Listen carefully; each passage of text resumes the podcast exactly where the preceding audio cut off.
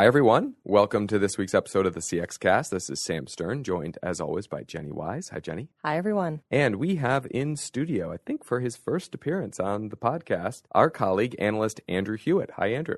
Hi, thanks for having me. Indeed, this is my first time on the podcast. Welcome and come back again. You've written new research. The title of your report is very evocative, so I want to start there, which is Sure. How to Wake Up from the Nightmare of Workplace Technology Distraction. Nightmare is a strong word. Why is it a nightmare? what, what makes workplace technology and its distractions a nightmare? I think what we're seeing from people's personal lives as well as the bias towards connection and towards new technologies in business is really kind of creating this environment where there is this hidden issue that's happening in a lot of workplaces today where folks are defaulting to deploying technology without thinking about the overall benefits. At the same time, people in their personal lives are kind of bringing their behaviors into the workplace and finding it much more difficult to actually focus. So the reason why I think this is an overall nightmare for organizations is that the most important things that an employee can be doing in their day-to-day work are going to require a ton of focus. So if you mm-hmm. want to do things like differentiate your company, build a new product, create a new strategy, all those things are going to take a lot of focus and you're really going to need to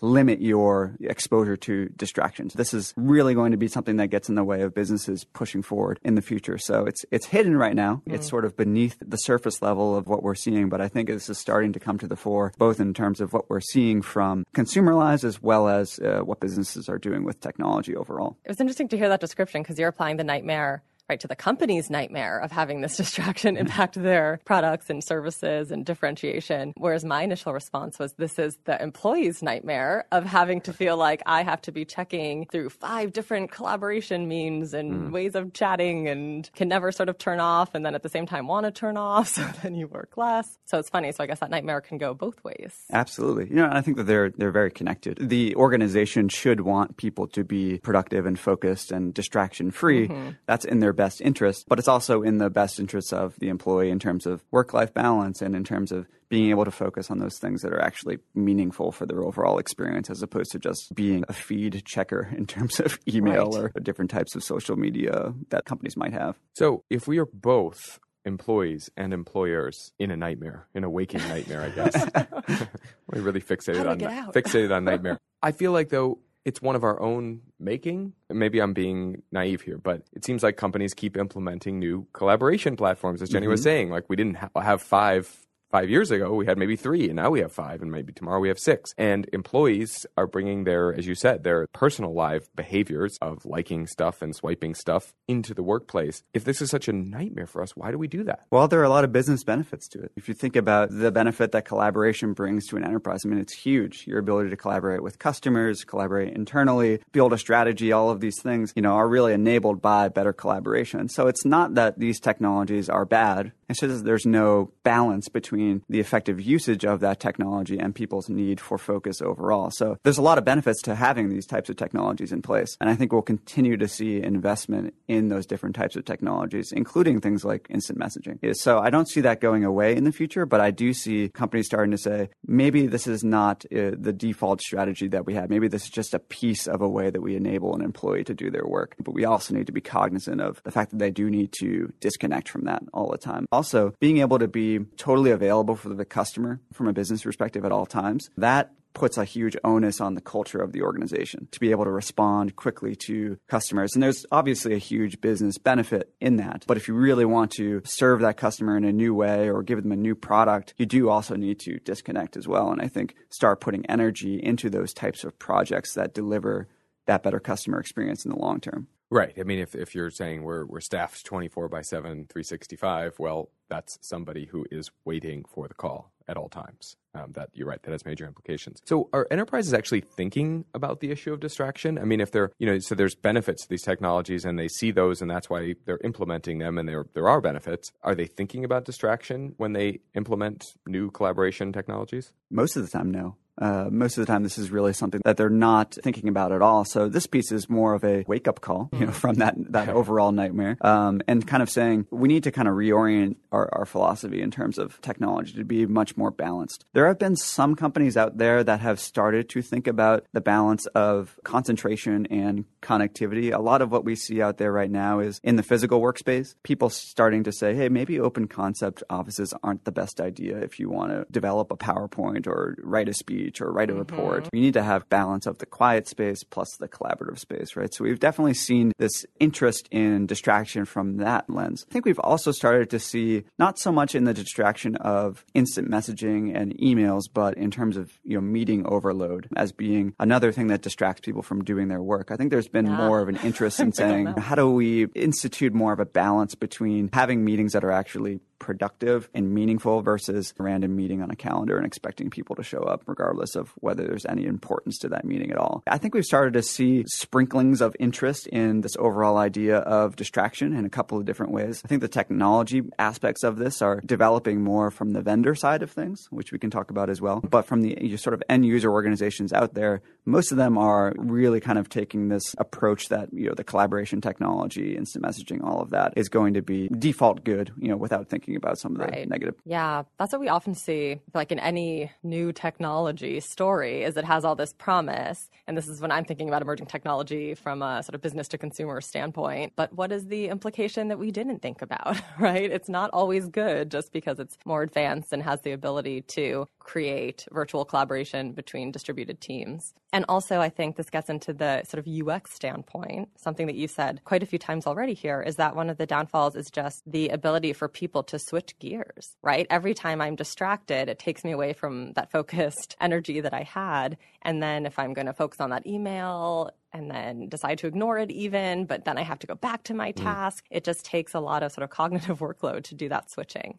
Absolutely. And one of the things that we've talked about in terms of our employee experience research is this concept of flow and how mm-hmm. important that is in terms of someone being able to deliver their best work. The issue with a lot of these technologies and kind of I think what you're getting at in terms of the overall user experience design is that they do put a lot of cognitive load. And one of the things that I learned from the research was, you know, there's basically 4 hours is the maximum amount of time that someone can actually spend focused. So if you're kind of divvying up that time over the entire day with constant interruptions, then that cognitive load is going to continue to decrease over time. So you're never actually getting to that point where you can really access that most productive state. And a lot of the UX design choices that people are starting to think about are how can I limit things like context switching and multitasking? Mm-hmm. There's a professor uh, by the name of Sophie Leroy, I think out of the University of Washington. She's an organizational behavior expert and she's done a ton of research on the impact of multitasking and this idea of attention residue. When you're moving from one task to another, your attention doesn't immediately follow. There's still you know, a lingering piece of your brain that's holding on to some of that information that you're still processing. So you're never actually fully engaged um, when you're doing things like context switching. So I think from a design perspective, it's sort of about how can you consolidate information in one place? How can you reduce the number of hops between different apps and really give people access to that information where they are, where they're actually completing their work? There's a lot of data that we've pulled from you know academic studies as well as data that we looked at from Forrester's studies. And uh, what I actually did for this report is I looked at our workforce benchmark survey. We looked at uh, the respondents, 12,500 global information workers. We asked them in the survey how productive you are on, on a daily basis, and it's, it ranges from one to five. One being I'm I'm really not productive at all. Um, I don't get any I work shouldn't done. work here, but don't Quite, tell quite my an boss. admission, by the way. I, I don't. Yeah, yeah. There's probably a little bit of bias in, in some of the responses, but um, yeah. So one, um, you know, I don't know how I'm still employed. Uh, five is, you know, I, I'm very productive. I feel like every day I get something done that's that's meaningful. Um, so people kind of self-categorize themselves, and and what I did was cross-examined how people felt about their overall productivity and the distractions that they face in their working environment. So there's things like physical workspace distractions, digital workspace distractions, which could be instant message or some of the things that we've been talking about from a technology perspective, as well as emotional distractions. Feeling frustrated or angry just about your whole employee experience that you have at work, you know, that can be a significant distraction. Uh, but what we found is that in all cases, those employees who identified themselves as less productive were much more likely to say that they had more distraction that they were dealing with, whether that was physical, whether that was digital technology, or whether that was emotional. So we really were able to draw out the big impact of distraction on overall productivity, which is the central tenet of a lot of our employee experience research is the ability for someone to be productive every day. And it's striking to me, and I know it's a technology survey by a technology research company about workers who use technology, but the amount of different digital distractions that we highlight here. There are so many different ways, whether it's social media sites, it's, you know, texts or alerts, doing things like shopping or having a technology problem. There's so many ways to mm-hmm. be distracted digitally. And I think it's a really striking thing that we've added those to all the old physical and emotional ways, right? It's not new that your coworker could interrupt you at work by coming over to your desk or by talking too loudly, or that you know that you're still thinking about a personal issue. But it is new that now there's multiple, multiple ways to digitally distract you, and I think that just compounds the problem that people have always had of getting work done at work. Absolutely. And I think you kind of look at these different technologies in silos too. And even looking at them as individual technologies, you can see just the huge impact. If you look at email, for example, one study it was showing that average employee receives 84 emails a day. And on average, 70% of those emails they open within six seconds. So if you think about, you know, kind of the amount of time that people are spending just opening emails alone, and that's just one piece of technology. That's not even the instant message aspects of it. That's, you know, about 1.5 hours of lost productivity every single day. So compound that with all the other different technologies, all the other emotional distractions, the physical workspace distractions, and all of a sudden, you know, you have a situation where people are spending very little time actually focusing on Yeah. what's important for their, Right. their work. makes sense thinking of the um, you know cognitive reasons why this makes sense for employees you also showed some data that employees are also sort of acknowledging that this is a problem so what is it that companies can do to start to overcome some of these problems. I imagine we don't expect companies will stop introducing new technologies but there's right. got to be some way to create policies or introduction or mm-hmm. something to help these employees there's multiple different stakeholders that are involved. And this report focused mostly on the technology leaders, saying what can technology folks do to create an environment that enables people to focus, that doesn't default towards hyperconnectivity at all times. And some of the things that we found from the research were interest in things like consolidated workspaces. So the ability to go in and have access to all of my applications in a single place or in a single feed, enabling mm-hmm. me to take action on, you know, say I want to approve an expense report, I want to approve a sales transaction.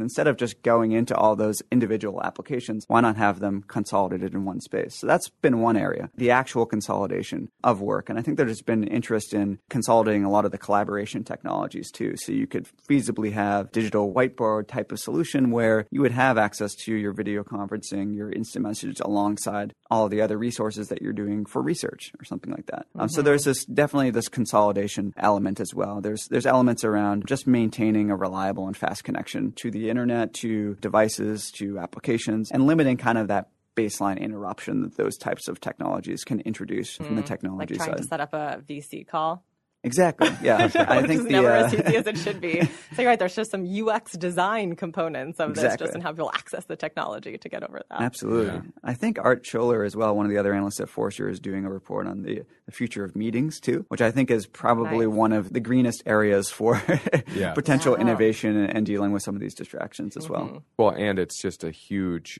target in terms of amount of time, right? The the amount of time we spend in meetings, Right. the amount of people who attend meetings, the amount of time those meetings recur, how long they go on, right? Just an hour long meeting that could be 30 minutes, a weekly meeting that could be every month, you know, a meeting with 20 people that could have 10. There are so many opportunities to get workers back time in their days by shortening and lessening the number of meetings. You've sort of talked a lot, as you said, and this is about technology. We talked about art writing about meetings. Our colleague Amanda LeClair has tackled office space design and some of the implications there. One of the other things that seems to be a huge part of this is just around norms and expectations, mm-hmm. right? That 70% of all emails opened within six seconds. That's not a technology thing. I mean, I guess the technology enables them to be delivered, but that's me feeling that a coworker expects me to open their email as soon as I send it. That's crazy. But you're saying it, and I'm not thinking that you're wrong. I'm thinking, yeah, when I send an email, I know I'm expecting them to almost get it instantly. How do we work on that? And uh, do you see any technology solutions that help with sort of adjusting those norms a little bit? I think it's more of a cultural issue, uh, to your point, than it is a technology issue. There are some technologies that'll do things like hold back emails for a certain amount of time so that they don't interrupt you when you have a, a block in your calendar or something like that. There is some technology elements of that, but a lot of these things you can circumnavigate pretty easily. If you have any experience with the iOS screen time thing on the Apple iPhone, you know, you can just go right around it, you know, even though it's telling you don't spend your time using this application. So I think a lot of those technologies, they're great as kind of a baseline, but you can kind of get around them from an employee perspective. So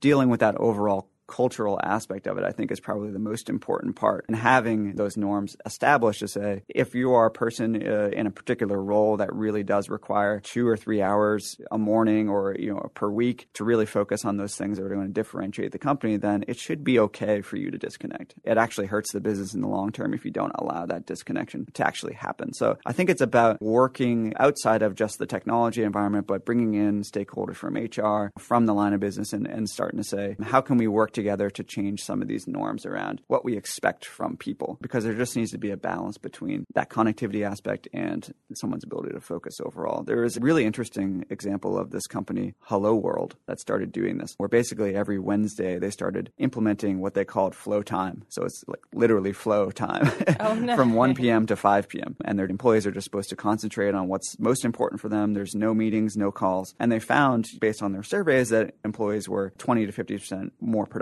during the week as a result of doing that. So that's an extreme example. And I think it illustrates you know, some of the power here. I also think that people have different times during the day where they feel like they can access that flow Right. state. So perhaps not the best um, Right, you know way to do it, block. a mandated one, but at least providing space for the employees to do that when they're most productive. Right, and allowing for it. I've always wanted one day a week where just no one sends emails. Like Yeah. not at all. So everyone just gets to focus Be amazing. on that one day. When- How nice would that be? Yeah. Um, well, Andrew, thanks so much for joining us and talking about this research on helping workers and companies wake up from this nightmare of workplace technology distraction. I think it's a very important topic. And I think people are becoming aware of this as an issue, but the trend is still going in the wrong direction. But we were joking about this actually on another episode of the CX cast where we were saying that what people brag about now is how disconnected they are rather Yeah. than how connected they are, which is what they would brag about 10 years ago. So at least what you are allowed to socially boast about has changed, which is a usually a good leading indicator of what is valued. Hopefully we'll get more of us there and people will stop bragging about it because everyone's doing it, taking time to disconnect and actually focus on their most important work. Because then, as you say, and, and you have great data in here, a lot more productive work will get done. Listeners, we posted a link to Andrew's report for you in the show notes, and we'll talk to you all on next week's CX Cast. Goodbye for now. Thanks to our colleagues Amanda Chen for recording and mixing the episode, and Will Wilsey for editing and publishing. And listeners, if you have questions, feedback, comments, or suggestions for new episodes, please email us at cxcast at forrester.com. And remember, your customers' perceptions are your customer experience reality.